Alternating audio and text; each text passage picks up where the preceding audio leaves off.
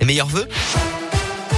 Bonjour Alexis, bonjour à tous et meilleurs vœux en cette nouvelle année. Un mot du trafic tout d'abord, et eh bien c'est fluide actuellement sur les routes de la région. Attention tout de même, Bison Futé a classé votre dimanche en orange dans le sens des retours. À la une de l'actualité, les règles d'isolement des personnes positives au Covid seront allégées à partir de demain pour celles ayant un schéma vaccinal complet, a annoncé le gouvernement aujourd'hui dans le journal du dimanche. Ces derniers devront s'isoler pendant 7 jours, quel que soit le variant. Un isolement qui pourrait être levé au bout de 5 jours en cas de test antigénique ou PCR négatif. Par ailleurs, il n'y aura plus de quarantaine pour les personnes cas contact disposant d'un schéma vaccinal complet. La nuit de la Saint-Sylvestre a elle connu une baisse des violences selon le ministère de l'Intérieur. 874 voitures ont été brûlées, tandis que 441 personnes ont été interpellées par les forces de l'ordre.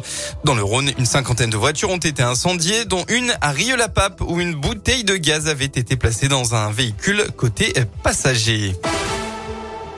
Un pâtissier de Lyon en finale d'un concours de galettes des rois. Et oui, en ce premier dimanche de janvier, c'est déjà l'épiphanie. Alors pour l'occasion, le critique gastronomique lyonnais François-Régis Gaudry a organisé un concours national de galettes des rois. Le jury est composé entre autres de Yann Brice, meilleur ouvrier de France, et de Johanna Lepape, championne du monde des arts sucrés. Dans l'émission Très très bon sur la chaîne Paris Première, ils éliront tout à l'heure à midi la meilleure galette. Six prétendants ont été préalablement choisis, dont Guillaume Flochon. Sa pâtisserie se trouve dans le 9e arrondissement de Lyon.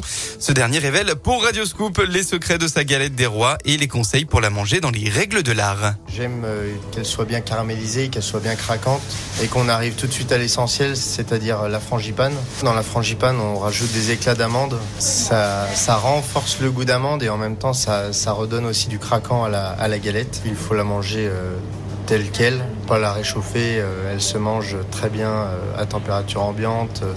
Et l'avantage de cette galette aussi, c'est qu'on est vraiment sur une caramélisation, une pâte fine, euh, une crème généreuse. On peut très facilement la manger sans en mettre partout.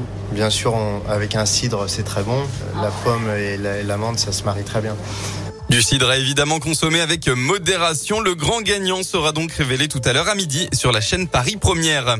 On passe au sport en rugby. La SM Clermont s'est offert le champion pour la nouvelle année. Les Clermontois ont battu le Stade Toulousain 16 à 13 hier soir. Dans cette 14e journée, le Loup accueillera le Racing 92 à 21h05 ce soir. Et puis en football, retour de la Coupe de France avec les 16e de finale. À 16h, le Clermont Foot se déplace à Bastia, tandis que Saint-Etienne affronte Jura Sud à 18h30. La météo de votre région ce dimanche, eh bien c'est un ciel majoritairement voilé qu'on va retrouver aujourd'hui. Avec les quelques brumes de la matinée, ça ne va finalement que peu se découvrir. Côté Mercure, vous aurez au maximum de la journée entre 10 et 15 degrés.